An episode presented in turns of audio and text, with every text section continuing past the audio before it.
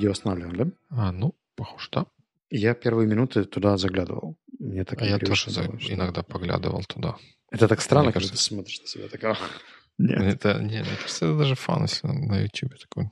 Типа, вот, кстати, когда ты молчал, хотя бы теперь хоть будет вещдок, что это я не сам тут сидел, там что-то с собой разговаривал. Еще кто-то мне подмигивал. И мы в эфире. Уж не знаю, это хорошо или плохо. Факт остается фактом. У нас, как всегда, есть сегодня основная тема. Не в том смысле, что она... Ну, в том, что она основная, да? Хотел, хотел что-то завернуть красивое про основность темы, и эта тема будет всякие разные психологические, когнитивные и тому подобные тесты, которым иногда одни люди подвергают других людей в процессе приема их на работу. Но до этого у нас, как обычно, есть follow-up. Окей, okay, интересный подкаст у нас получается. И поскольку я так понимаю, что follow-up ы эти вписал туда я, то мне как бы за них и отвечать. Ну что ж, я, я отвечу. Помнишь, в позапрошлом выпуске, когда мы обсуждали, как, как по-русски сказать, Fallout. Ну, в общем, короче, какой-то после послевкусие, оставшееся от задачи про Лондон, ты упомянул, что моя критика, моя критика кейсов, которые были на 3 PM, она сходна с вашей критикой моей задачи про Лондон. И я понял, что я в тот момент, когда мы об этом говорили, я не нашелся, что сказать, но я не согласен, что, что это одно и то же. А, хорошо, интересно иметь такого пантомимного, пантомимного кокастера. Можно так сказать? Кокастера. Наверное, в этом случае точно можно сказать кокастера. Вот. И я не согласен вот почему. Потому что те кейсы, которые мне не нравились, они были... Не, не то, что они были такими, где информации не хватало или еще что-то такое. Они были нереалистичными. Например, там, помнишь, я высказывал какие-то сомнения по поводу того, по, по поводу кейса, где CEO, CTO и какие-то еще другие C обсуждают, какие стулья должны быть у девелоперов. Но такого в кейсе такое может быть, в реальной жизни такого быть, быть не может. Сколько бы мы данных туда не добавляли и чего бы не вводили, это просто против природы того, чем занимаются вот эти люди с приставочкой C. И вот в, в, тут я не согласен, что это как, точно так же, как в задаче про Лондон. Задача про Лондон, она нереалистичная, ну как бы, может быть, нереалистична для, для кого-то для, в каких-то условиях, но она при этом не невозможна. И вот тут, мне кажется, есть разница. Когда даже на последнем 3 PM был кейс, который, ну, к которому я приложил руку, и про который я сразу говорил, что он такой не очень-то. Когда мы про имейлы говорили, разбирали имейлы, и кейс был про то, что там девелопер какой-то пообещал что-то сделать в понедельник, уже вторник он этого не сделал, и вот в среду что мы будем делать, какой мы ему имейл напишем. Это тоже кейс из того же разряда, который, мне кажется, неправильным и нереалистичным, потому что если мы в такой ситуации находимся, нужно не имейлы писать, а вот, идти ногами к этому человеку и пристальным взглядом в глаза добиваться от него четкого описания статуса, дальнейших шагов и так далее. Что ты об этом думаешь?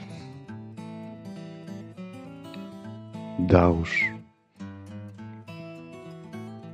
Окей. Вы послушали комментарий нашего первого эксперта, и поскольку больше к этому вопросу добавить нечего, мы перейдем, наверное, к следующему к следующему фоллапу, опять же, из не позапрошлого выпуска, просто из прошлого, где мы говорили про задачи, и я, опять же, когда его переслушал в процессе подготовки, у меня возник такой вопрос. Мне кажется, что мы немножко по-разному смотрели там на одну вещь про списки задач.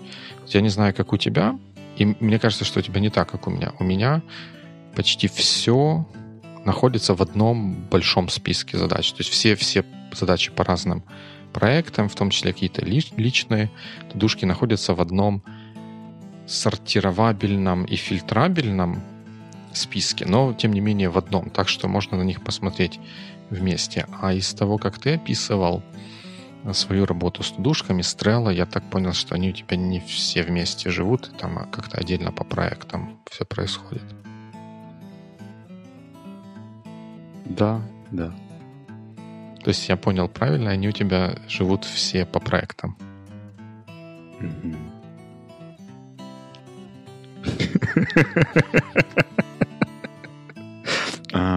Прошло пять минут выпуска, и я могу наконец-то говорить.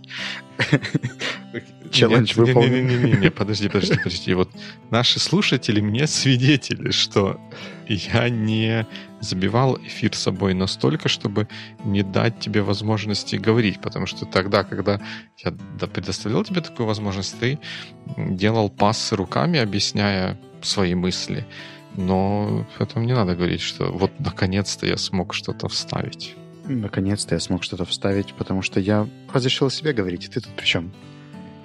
Хм. Ты okay. смело заполнял первые пять минут эфира, держался с фоллапом, обсуждал, обсуждал э, логику кейсов 3PM, к которым ты сам приложил руку, а потом оказалось, что они были не такими. И даже вспомнил, как у меня организованы списки задач. Если коротко, то у меня есть вундерлист для personal каких-то matters, обычно короткие задачи, неповторяемые. Например, купить что-то, там, поменять стекло на айфоне или сделать какие-то микровещи, которые не касаются бизнеса. А, в бизнесе у меня есть борды по каждому из проектов. Есть общий профборд, в котором есть э, таски с этих бордов копированные, которые делаю именно я, лично mm. я.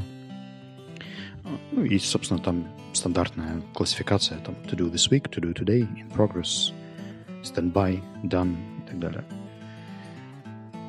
Я, у меня тоже какое-то время назад, ну, достаточно давнее время назад было что-то что подобное, но после того, как я несколько раз столкнулся с ситуациями, когда то, что происходит в одном туду-листе, особенно это связано с неожиданными какими-то штуками, и то, что происходит, сильно влияет на то, что происходит в другом туду-листе, я понял, что мне будет проще, эффективнее это все в одном месте держать. Ну, типа того, что ты там внезапно пробил колесо и понимаешь, что вот тебе это нужно сегодня сделать. Это с этим нужно как-то побороться. На это уйдет два часа времени.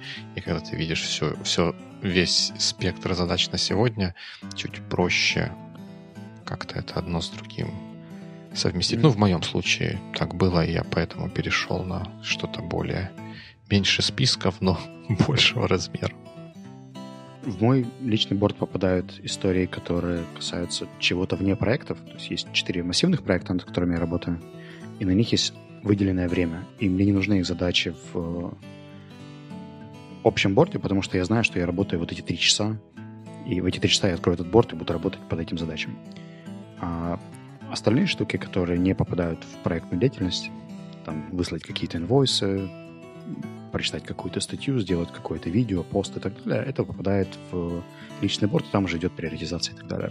То есть приоритеты по проектам, они уже расставлены, и под это есть зафиксированные слоты в расписании, исходя из приоритетов. Если уже что-то двигается, ну, тогда нужно все равно менять все приоритеты и весь день, поэтому будет оно в одном борде, не будет, время только рассудит. Логично. Еще у нас был комментарий от Нади про англицизмы и всякое такое разное. Я совершенно справедливо заметила, что мы все-таки живем в динамичном мире, и у нас есть интернет, и расстояние мы можем преодолевать очень быстро, поэтому вот процесс взаимопроникновения языков друг друга, он естественен, и, наверное, в нем нет чего-то такого плохого самого по себе. Да. Мне вообще этот комментарий понравился. Его можно напечатать на футболке или сделать из него постер. Такой, знаешь, вот обычно я, когда читаю комментарий, в котором больше двух предложений, я начинаю в нем находить какие-то логические несоответствия или что-то, с чем бы я поспорил. А здесь я максимум готов поставить лайк. Потому что это все очень органично и правильно. Да, Надя, спасибо за комментарий.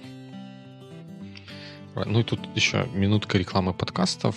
Я, мы не будем, наверное, обсуждать все, что там было, но вот, наверное, последний, по-моему, выпуск You're Not So Smart про митинги, он прям хороший. Его стоит послушать, и там не так, по-моему, там не так плохо все было с аудио, э, с качеством аудио, поэтому он может, может помочь.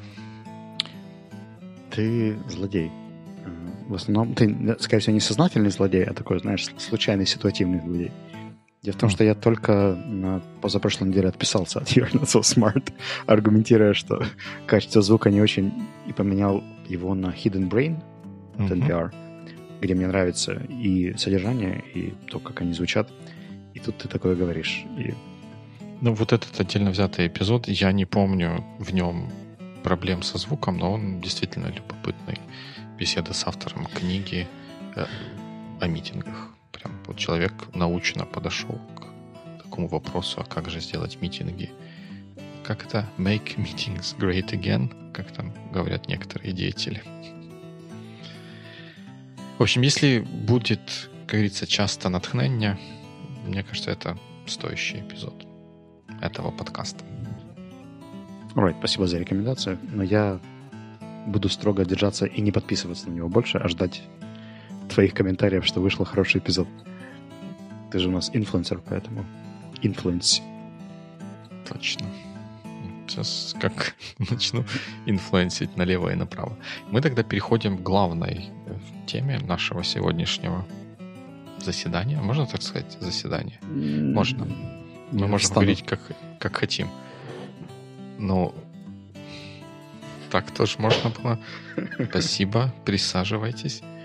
Мы хотим поговорить, хотели поговорить о всяких разных тестах. И начнем, естественно, с того, чтобы спросить, а какой, кто ты такой, чтобы об этом говорить? А ты, тебе приходилось сдавать какие-то тесты или устраиваться на какую-то такую работу? Или хотя бы просто наблюдать за тем, как люди сдают психологические или другие тесты при приеме на работу? Я проходил диск Томпсону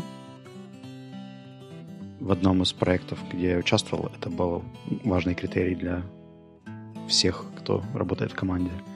Я проходил а, практически все знакомые мне тесты по психотипам и critical thinking. А, некоторые сам, некоторые при э, каких-то профессиональных моментах. А, были также что-то типа э, стресс-интервью и вещей, которые, как мне кажется, уже не такие организованные, как тесты, но с претензией на тоже анализ моих каких-то поведенческих и психологических свойств. А ты? Здорово. Я проходил, наверное, я вот так вот все вспоминал, вспоминал, вспоминал, вспоминал, и у меня, оказывается, не такой совсем уж богатый опыт, как у тебя. Я проходил два, два теста. Это Cognitive Aptitude Test, like CAT, который что-то там а-ля IQ теста, он, да, на соображалку по такого. И еще, когда я работал в софтсерве, я проходил такую штуку, которая называлась или называется Clipper. Когда там была большая реорганизация, были сначала построены как бы профайлы для новой организационной структуры для каждой из должностей или каждой из позиций, которые есть в этой оргструктуре, а потом кандидатов на эти позиции мерили с помощью этого теста, ну, мерили на соответствие какой-то идеальной или ожидаемой психологической, чего, не знаю, модели метрики и того, что на самом деле кандидат показывает. Вот я две такие, через две такие истории проходил. Мы только вчера в Мазарсе э, проводили воркшоп, и Аня, как будет партнер в женском роде? Можно сказать? Нет? Нельзя? Просто мой партнер. Да. Моя партнер. Просто скажи. My partner. Э, в Киеве рассказывала о том, что она когда-то проводила тесты в нашей существующей команде по типу мотивации, если не ошибаюсь, фамилия Герчиков. Это русскоязычный деятель, у которого есть там пять видов мотивации, и mm-hmm. они даже делали какой-то открытый профайл, которым потом был доступ, можно было посмотреть, кого что зажигает и мотивирует. Любопытно. И как ты после всего этого, что ты думаешь, насколько это полезная или эффективная эм, штука Мое... для использования при наеме менялось на работе? По ходу, да. То есть первое время мне казалось, что это прикольно, потому что это как-то расширяло мою картинку мира в плане того, что все люди разные. Мне раньше казалось, что если люди думают не так, как я, они просто странные. Потом оказалось, что они странные, они другие. И для этого... А, difference. Для этой разницы появились какие-то названия. То есть, и, наверное, прикол этих типологий — это что тебе весело классифицировать какое-то поведение или какие-то поступки как э, проявление какой-то функции из этой же типологии. Э, со временем мне это стало напрягать, потому что большинство типологий не продумывают инструментарий. Э, вот диск — это хороший приятный пример. Они, когда дают классификацию, они после этого дают еще какие-то инструкции, как с этим всем жить, взаимодействовать и так далее. А большинство других историй, они такие очень generic, и они скорее больше навешивают лейбочки и не, понимают, и не объясняют, как с этим дальше, с этой информацией поступать. И вот из недавних моих наблюдений мне кажется, что ищу с э, использованием такой классификации э, в том, что она создан для того, чтобы объединять людей и давать им больше понимания, как друг с другом общаться. А по факту она чаще разъединяет людей, потому что есть какой-то, знаешь, такой tribal thinking из серии. Есть такие, как я, правильные там, интроверты, mm-hmm. какие-нибудь холерики или флегматики или еще кто-то. Ну, в общем, есть такие, как я, есть все остальные, которые не такие хорошие, правильные, как я. Я понимаю, что создатели этих тестов и HR не хотели этого, но когда у меня есть еще и формальная лейбочка для тебя, чтобы сказать, ты не просто другой, а ты там dominance, это еще больше дает мне уверенности в том, что я могу где-то на тебя там больше злиться, раздражаться по поводу твоих каких-то поступков и так далее. Поэтому я на это, наверное, смотрю не как рекрутмент инструмент, а как на HR-инструмент в целом, потому что его часто пытаются использовать как э, какой-то uh-huh такой диагностический тул в работе команды. Да, мне тоже в этих всех штуках не нравится, что они нередко сводятся к тому, к тому, что ты назвал навешиванием лейблов, а что вот пришел к нам человек такой, какой он есть, и мы ему поставили лейбл, как там таможенники где-то в аэропорту ставят, да, там на усиленный досмотр, и, и, и, и все. И это потом даже если мы человека берем, может быть, это накладывает какой-то отпечаток на то, как мы с ним взаимодействуем, хотя вроде бы как изначально оно задумывалось действительно как инструмент, который должен помогать. Но когда оно используется как входной барьер где-то на при хайринге, да, при приеме на работу или при определении соответствия кандидата какой-то позиции, оно выглядит не как инструмент помогающий, а как инструмент зарезающий кого-то, чтобы кого-то неподходящего зарезать.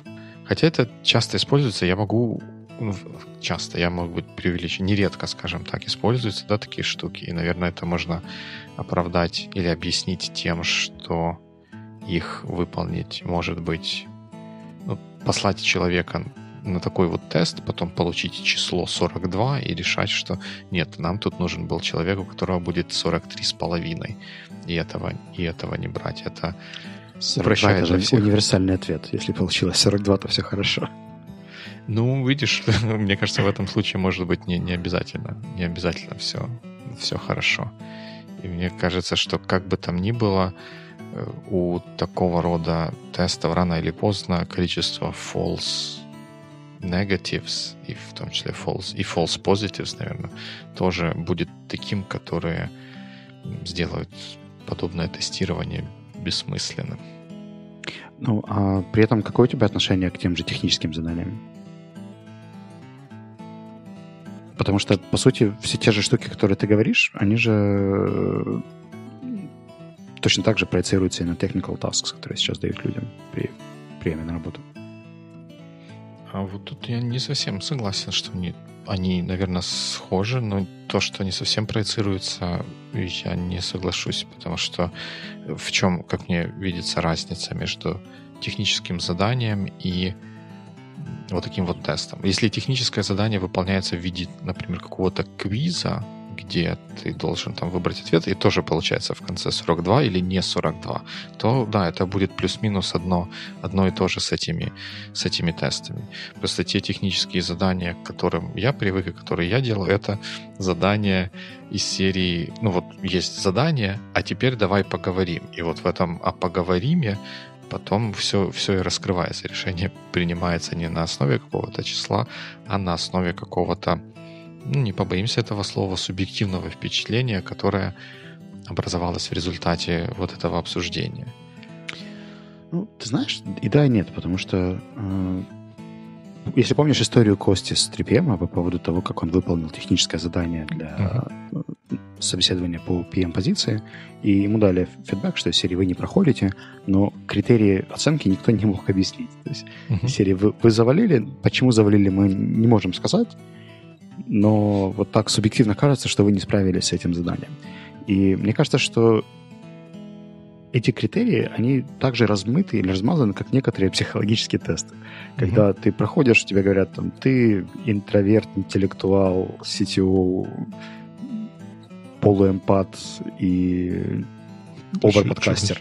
Что началось-то сейчас? Лейбы прям полетели вот так вот. да, ну просто по моим ощущениям, правильность или неправильность выполнения технического задания, если она не, вы, не была прописана в задании из серии, там, напишите письмо и учтите раз, два, три, а потом по этому раз, два, три тебе дают фидбэк, или ты обсуждаешь эти три поинта, это более честно. А когда дается какая-то история типа Лондона, прости, пожалуйста, не к столу будет сказано, но то есть задача совершенно открытая, а, да. ее можно интерпретировать как угодно, то мне это кажется не до конца fair по отношению к кандидату.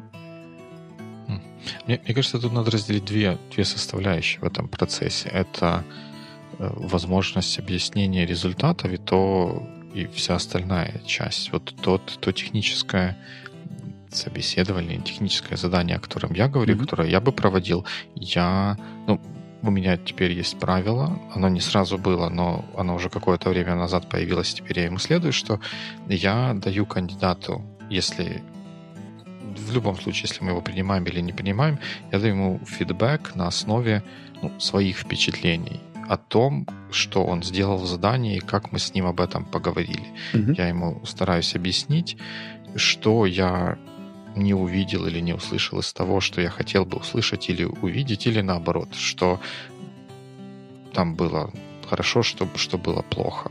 Но при этом я не использую слово там правильное или неправильное выполнение задания. И критерием будет являться то, понравился мне человек или не понравился. Или вот я, я готов с ним работать, и вот вижу его как решателя тех задач, которые у меня есть, или не вижу как решателя тех задач, которые у меня есть. Вот, понимаешь, здесь очень сильно зависит от того, много всего зависит от твоего умения интерпретировать твое финальное решение в взаимосвязи с тем, что человек делал на техническом задании. То есть, если у тебя уже есть опыт привязки, например, вашей беседы, да, и uh-huh. вот, например, в этом аспекте задания ты сказал так, а мне бы было важно, чтобы человек, который будет на этой должности, умел делать по-другому или делал бы иначе тогда да.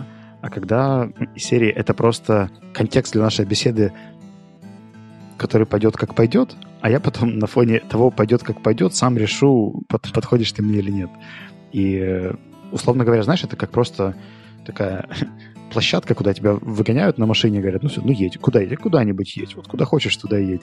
Ты поехал, не туда поехал, прости.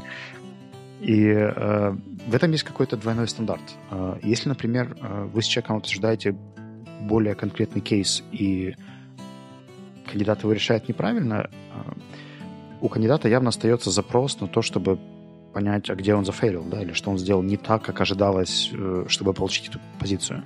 Хорошо, если есть э, адекватный Дима Маленко, который объяснит, что пошло не так, mm-hmm. и почему под эту позицию он не подходит. Э, я очень часто слышу истории э, с рынка, когда люди, проходя такие собеседования, не получают адекватной обратной связи, причем не по софт-скилловой составляющей, которая вообще очень часто является причиной для excuses из серии там у вас английский не так, soft skills uh-huh. не так. Что конкретно нужно научиться делать на английском, никто не скажет, но это хорошее оправдание, чтобы человека завернуть и, по сути, сказать, ты мне просто не нравишься, но завернуть uh-huh. это в какую-то такую абстракщину в виде soft skill или technical task завалил или еще что-нибудь.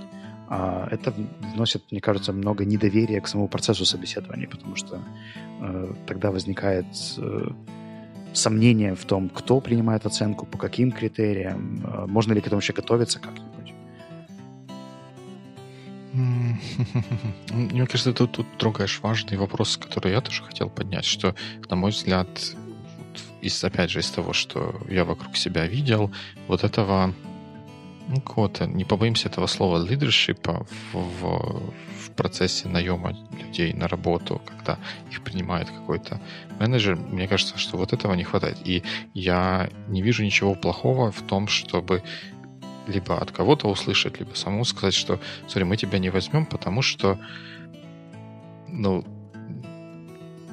ты мне не, ты мне не понравился, я думаю, что ты не впишешься в нашу команду. Это мое мое впечатление и мое решение. Я решаю, принять человека к себе в команду или не принять человека к себе команду. Это, к минимуму, это намного честнее, чем рассказывать, что у вас английский какой-то кривой, косой или soft skill какой-то mm-hmm. не слишком soft или что-то hard. Если можно это подкрепить каким-то более детальным объяснением, вот что именно мне, что именно не, не понравилось это будет только здорово, но я самом по себе вот в этом ничего не вижу такого. И про то, что собеседование или что-то, оно, оно не должно быть fair. Я, я не очень понимаю, что значит fair в контексте собеседования мы же не сдаем требований на третий разряд какой-то спортивный, где нужно пробежать на вот столько. Мы берем человека, которому будем платить деньги, от которого будем рассчитывать получить взамен а, какое-то какое value. И если и мы решаем, стоит ли то value, которое мы получаем, или то value, которое мы думаем, мы можем получить от него тех денег, которые мы собираемся платить. Смотри, я как работодатель вижу эту историю немножко по-другому, потому что для меня, когда я публикую вакансию, я там пишу две составляющие, что человек должен уметь, uh-huh. что мы ему можем дать. И на собеседовании я не хочу проверять его там personality или какие-то еще аспекты. Мне важно, чтобы это то, что было написано в вакансии, э, человек мог это же сделать или показать. Условно говоря, если мне важны soft skills, то я их декомпозирую и распишу конкретно, что для меня критично важно. И когда я буду отказывать, то я, скорее всего, буду отказывать не просто потому, что там там не подходишь из-за какого-то абстрактного отсутствия опыта или неправильной реакции на какой-то конкретный вопрос, а я могу показать на строчку в э, job description и сказать, что вот, uh-huh. вот этот пункт, который для меня важен, э, тебе нужно доработать. Uh-huh. А, как правило, люди не всегда могут объяснить, какая часть собеседования привязана к проверке какой из строчек э, job description. Потому что job description пишут одни люди, собеседование проводят вторые люди, а решения принимают третьи люди. Да, мы же, по-моему, говорили в каком-то выпуске об этой проблеме.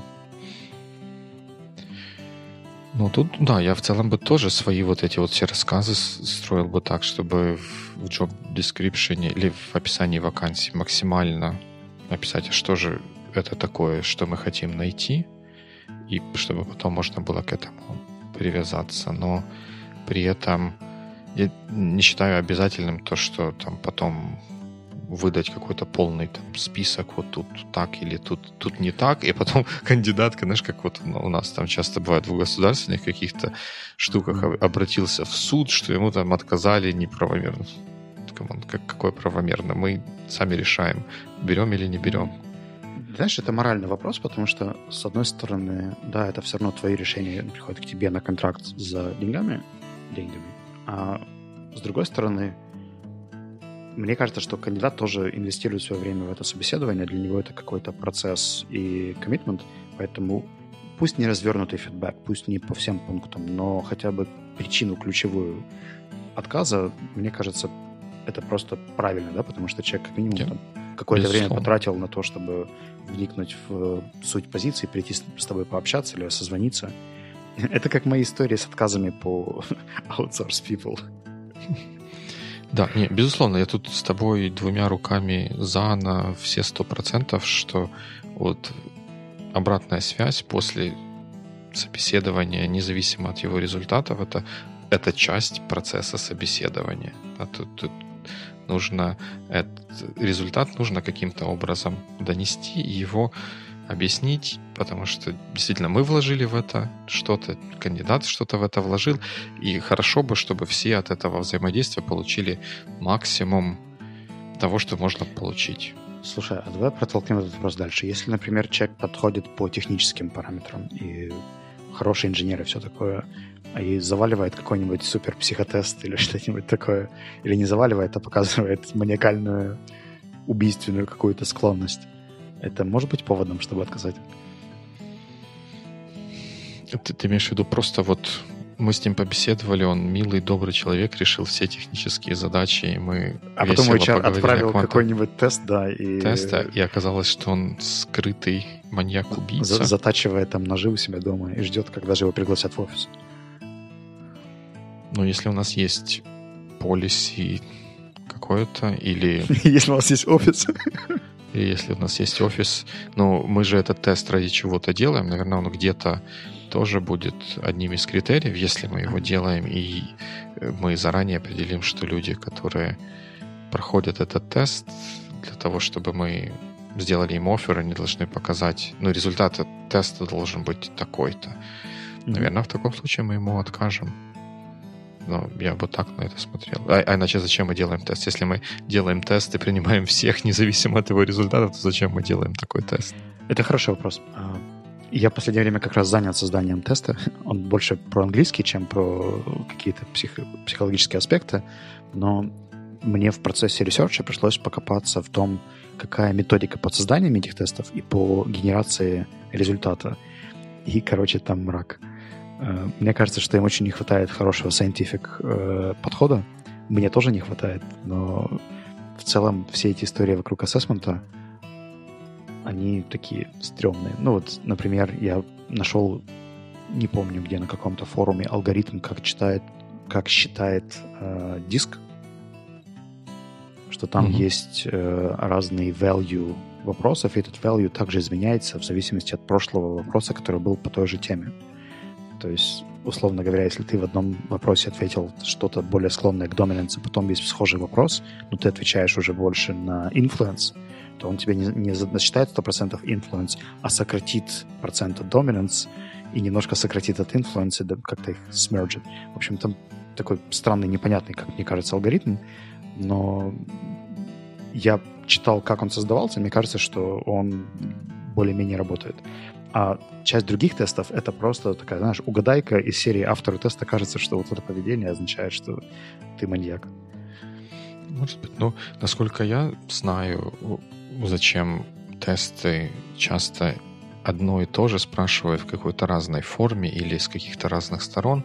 Это делается для того, чтобы ты, зная, какой, какой ожидаемый результат или какой вот, если тебя берут на начальника цеха куда-нибудь условно, и где нужно вот этот вот самый какой-то доминанс проявлять, или ты так ожидаешь, что нужно быть, чтобы пройти, получить результат, который ожидает работодатель, нужно показать high dominance, то ты будешь отвечать на вопросы так, чтобы показывать этот high dominance, и такой, они таким вот перекрестным допросом все-таки стараются вывести того тестируемого человека на чистую воду, чтобы у этого даже есть название. Понять. Это social expectations factor, который закладывается в тесты, то есть фактор oh, учитывания ожидания от социума, который mm-hmm. есть по поводу этой позиции.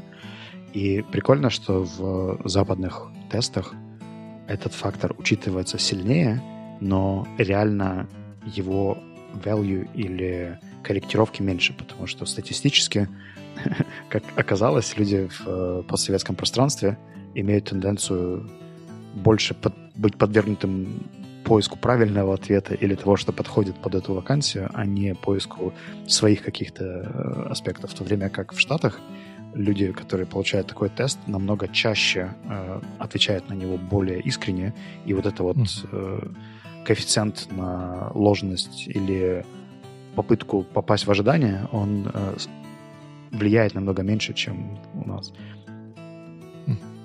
Любопытно. Ну да, наверное, это как-то согласуется с тем, что мы видим вокруг. А что ты думаешь по поводу вот и, и есть ли такая разница? Вот я, мне кажется, что есть определенная разница между профайлингом, не знаю, как это по-русски сказать, и тестированием. Или, или нет там такой разницы? Вот я, я могу пояснить. Тест — это что-то, где есть результат в виде какого-то ну, там, отдельного числа. Там, например, вот CAT, э, Cognitive Aptitude Test, он дает тебе число, там, по-моему, 50 или сколько-то вопросов на какое-то время. Вот ты на сколько вопросов mm-hmm. ответил, вот твой э, счет, вот твой скор, и вот и там уже смотрят, ты достаточно умный или недостаточно умный, или, может быть, чересчур умный. А в то время как какой-нибудь диск, он не говорит, что ты там, от красного к зеленому где-то на, на этой градации находишься. Он говорит, что а вот у тебя ты high D plus I или что-нибудь что в таком ключе. Просто вот что э, как лакмусовая такая бумажечка показывает, что ну, тебя там больше, ты в целом больше кислота, чем щелочь, условно говоря. И, и все. Ну, а дальше вот тот, кто на это смотрит, он уже это использует для того, чтобы как-то строить твое взаимодействие с собой. То есть это не что-то, что в прямом смысле дает основание говорить там хороший, плохой. А тест это вот что-то, что вот тут хорошие, а тут плохие. Или наоборот. Ты знаешь, у меня есть ощущение, что я совершенно по-другому вижу эти термины. И я думаю, что твое, твоя интерпретация вполне может быть правдой. Мне кажется, что тест — это просто тул для замерения, а профайл — это результат, который ты получаешь либо путем тестирования, либо путем э, чего-то другого. Mm-hmm. И, то есть тестинг для меня — это просто инструмент. А как ты, какую шкалу оценивания ты туда забиваешь, то есть будет это score, level, процент или профайл на выходе, mm-hmm. это уже вторая история. Тебе, наверное, просто нравится больше профайл как что-то, что можно интерпретировать и с чем можно работать более гибко, в то время как э, уровни, они, как правило, более однозначные и претендуют на оригинальную какую-то правильность, там, серии там, upper intermediate. Ну да, да, да, что ты там... Мы берем только кандидатов, которые получили больше, чем 42 на каком-то в каком-то тесте. Меня очень радует истории, когда там просят, например, инженеров э, там, ребята, нам нужен человек, у которого upper intermediate English. Мне всегда хочется спросить, а зачем? Вот зачем вам инженеру, у которого именно upper intermediate English? Uh, я могу сказать зачем. Затем, чтобы он не говорил socket и debug, чтобы он говорил socket, control, debug. Так, иди послушай наш прошлый выпуск, там это уже обсуждалось. И, и комментарий Надя потом прочитай. Э, смотри, тут же вопрос не в общем уровне языка. Во-первых, его как бы адекватно померить достаточно сложно, потому что даже тесты mm-hmm. типа TOEFL или IELTS очень зависят от контекста, и это все равно составляющая из шести факторов. Там грамматика, listening, reading, writing, uh, speaking и так далее. И все это потом как-то мерджится в общий уровень, но тебе же нужны конкретные проявления. Тебе нужно, например, чтобы он не говорил коряво или чтобы он там не писал с ошибками в имейлах. Но это настолько узкий навык, что если бы люди написали, что мне нужно, чтобы вы четко произносили терминологию и не делали ошибок в произношении э, того, о чем говорите, то, в принципе, уровня intermediate вполне может быть достаточно, чтобы объяснять большинство вещей, которые тебе нужны. Да, он не будет использовать conditionals или какую-то, какую-то сверхтерминологию, но те вещи, которые нужно, он вполне может делать адекватно а мы прикрываемся какой-то, знаешь, такой общей жердочкой из серии Upper Intermediate, а потом приходит Upper Intermediate, который совершает эти же ошибки, потому что не было более четкого поставленного критерия. Кстати, да, вот это хороший point, что нередко вот этими тестами или чем-то прикрывается ну, не побоимся этого слова, лень какая-то. Ведь проще сказать, нам нужен upper intermediate, вместо того, чтобы сказать вот то, о чем ты говорил, что он должен хорошо или там правильно произносить терминологию. И какой, как бы мы могли это проверить? А давайте его еще перед собеседованием попросим ответить в телефон, записать там три минуты ответа на такой вопрос на английском языке. Мы все сразу, все сразу поймем. И там еще что-нибудь, написать какой-то короткий, опять же, написать ответ на какой-то вопрос на английском, и мы все это решим. Но это же сложнее, это надо продумать, это там чего-то надо усилия какие-то приложить, объяснить кандидату в конце концов, как это делать. Проще сказать, нам нужен upper intermediate абстрактной в вакууме. При этом я догадываюсь, почему, например, Upper и Advanced может идти на саппорт-позицию как э, requirement, потому что там грамотность — это профессиональное качество, и там, а, возможно, что... это... Да, придет какой-нибудь Дима в саппорт, и потом, ну, в смысле, обратиться за поддержкой, и, да, и потом начнет рассказывать. Мы, я думаю, все попадали в ситуации с Димой, mm-hmm. поэтому... Да. Ну, кстати, вот английский, да, мы я изначально не смотрел на него как, как на какой-то тест, потому что он, наверное, не очень вписывается в Cognitive and Psycho тест, хотя... который заявлены в теме, хотя, хотя да. Но это, наверное, один из наиболее часто встречающихся типов тестов, которые либо при приеме на работу происходят, ну, по крайней мере, в айтишной среде, да, либо в при переходе с позиции на позицию. В компании, где мы работали, меня попросили помочь рекрутерам с ассессментом такого теста, потому что до этого у них был очень прикольный критерий. Рекрутер задавал пару вопросов, а потом человек либо плавно отвечал, либо не плавно отвечал. Я говорю, а что вы вкладываете в слово «плавно»? Они говорят, ну такой, они, у них бывал флуент, а бывал задумчивый. Я говорю, а вот по содержанию, то есть вы смотрели на грамматику, на слова, на структуру предложений, а потом этот рекрутер начинал со мной говорить, и я понимал, что чтобы проверить conditionals, нужно знать conditionals. И э, решением здесь стал чек-лист с вопросами и ожидаемыми конструкциями. Там из серии «What would you have done if you had пам-пам-пам?» э, Естественно, все всегда это фейлили, потому что conditionals мало кто использует в everyday life. Ну, по крайней мере, третий тип. Э, но иметь хотя бы какой-то чек-лист, да, потому что ты проверяешь, это в любом случае легче. Хотя я все равно, я каждый раз задаю вопрос из серии, гайс, ну, правда, а зачем вам там интермедиат, upper intermediate? Вы же, если заказчику будете объяснять, что он там адекватный, да, то вы как-то по-другому эти будете доказывать. Не то, что этот человек обладает upper intermediate английским, а то, что он там на собеседовании написал красивый отчет, да, там, или он mm-hmm. вежливо себя вел в переписке с э, рекрутером и delivery менеджером или угу. вот его эссе на тему нашего продукта. Ну да, а то так получится корочка Upper Intermediate в стиле Лилу Даллас Мультипас, да? Скажи что-нибудь, Лилу Даллас Мультипас. Иван Человеков, эти... Upper Intermediate я не помню, то ли японские, то ли китайские истории про то, что для того, чтобы занять какую-то топ-должность, либо в компании, либо в правительстве, ты должен э, владеть э, каким-то из музыкальных инструментов и написать эссе на этическую тему и там, сдать ее какой-то комиссии. Не, первый раз слышу. Я не, не берусь сказать, в какой из азиатских стран это было. Я уверен, что это либо Китай, либо Япония. И mm-hmm. у них был ethical тест на топ-позиции. И мне кажется, что это достаточно интересная практика. Я без понятия, как его оценивать. Но мне было бы интересно, например, почитать какие-то этические размышления тех людей, которые управляют теми компаниями, с которыми я работаю. Просто даже чтобы посмотреть, да, как они думают, мыслят. И вот этот вот разговор, который ты говорил, если теперь давай поговорим об этом, я бы с удовольствием посмотрел там, у ряда чиновников и бизнесменов. Ну да, чужая душа потемки, заглянуть в нее всегда любопытно.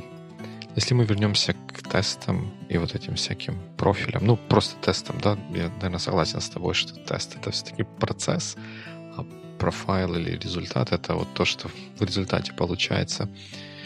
А как ты относишься к тому, что иногда вот эти результаты, они доставляются, вернее, они не становятся доступным тому человеку, который э, тестировался, а только его там, потенциальному работодателю, или если это уже внутри компании происходит только его менеджеру.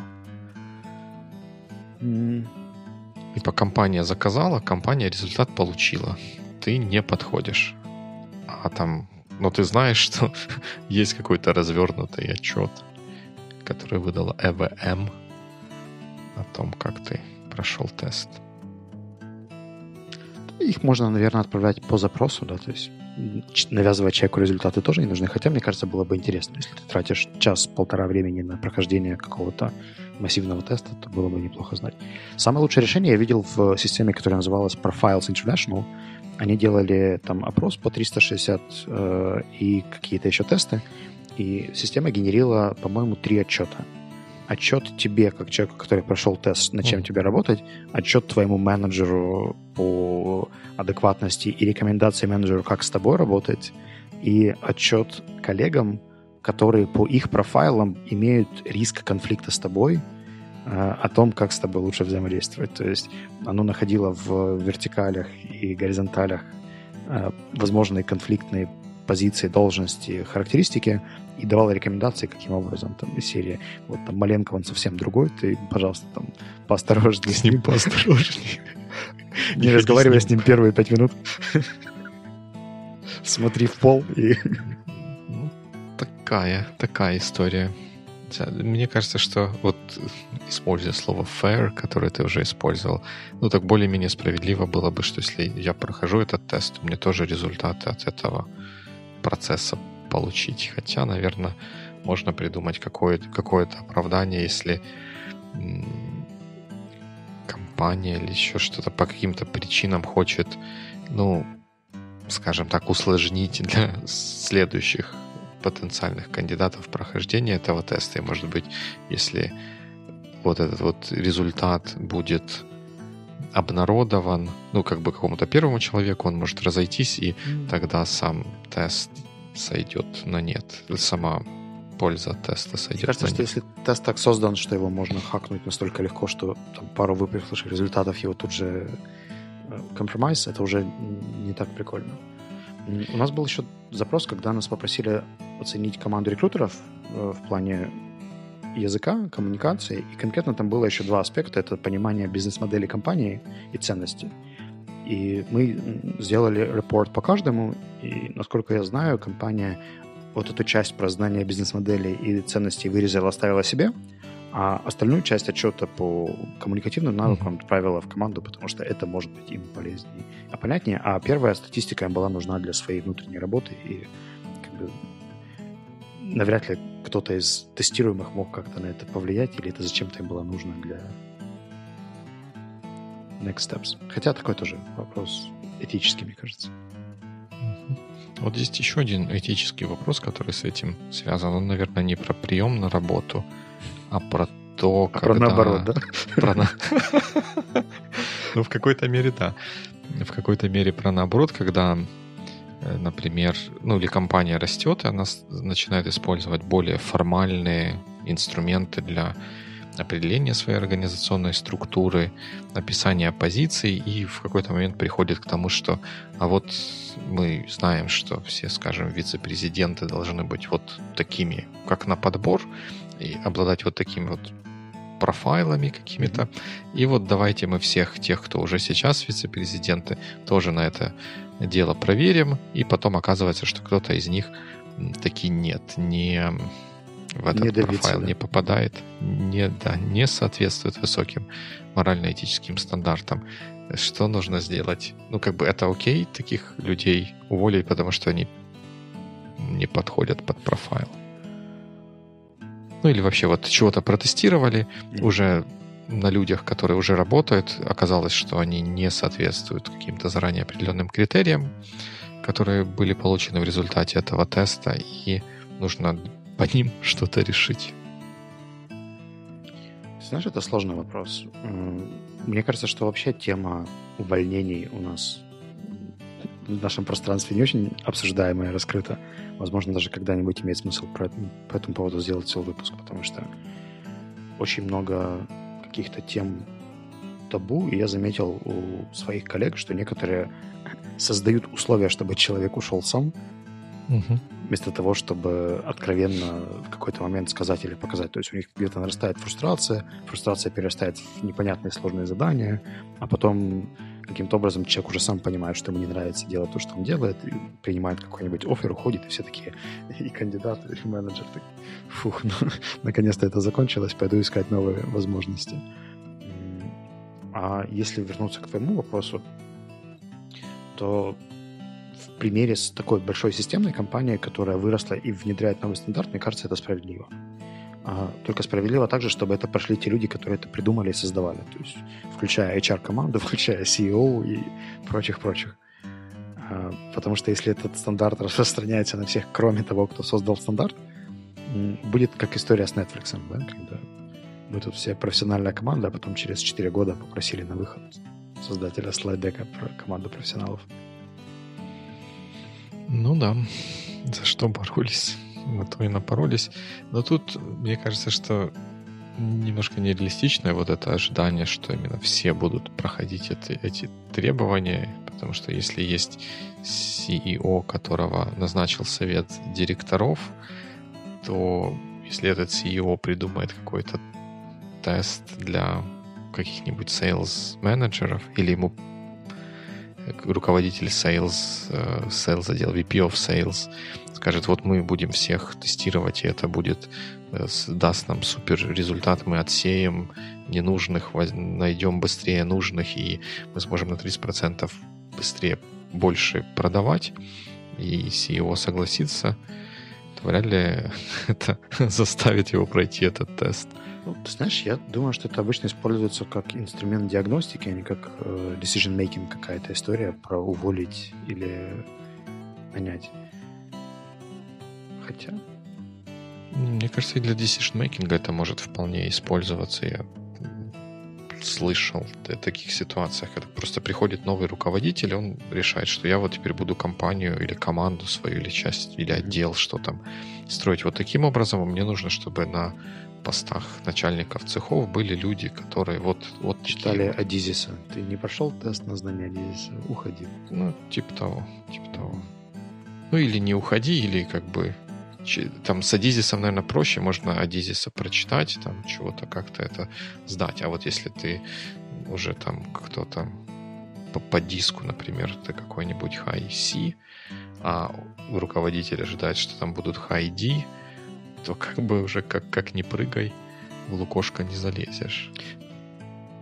Занимательный факт, что проходя диск трижды, у меня было три разных результата. Поэтому никогда не поздно диск перепройти на хайди.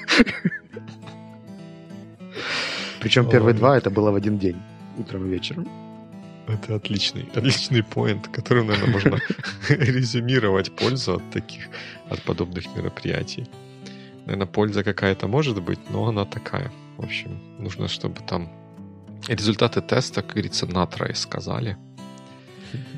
Надо их еще померять или сравнить с какими-то другими результатами каких-то других наблюдений и уже делать выводы по совокупности. Выводы по совокупности это это мощно. Mm-hmm. All right. Ну, good week. Good week. ну и good week.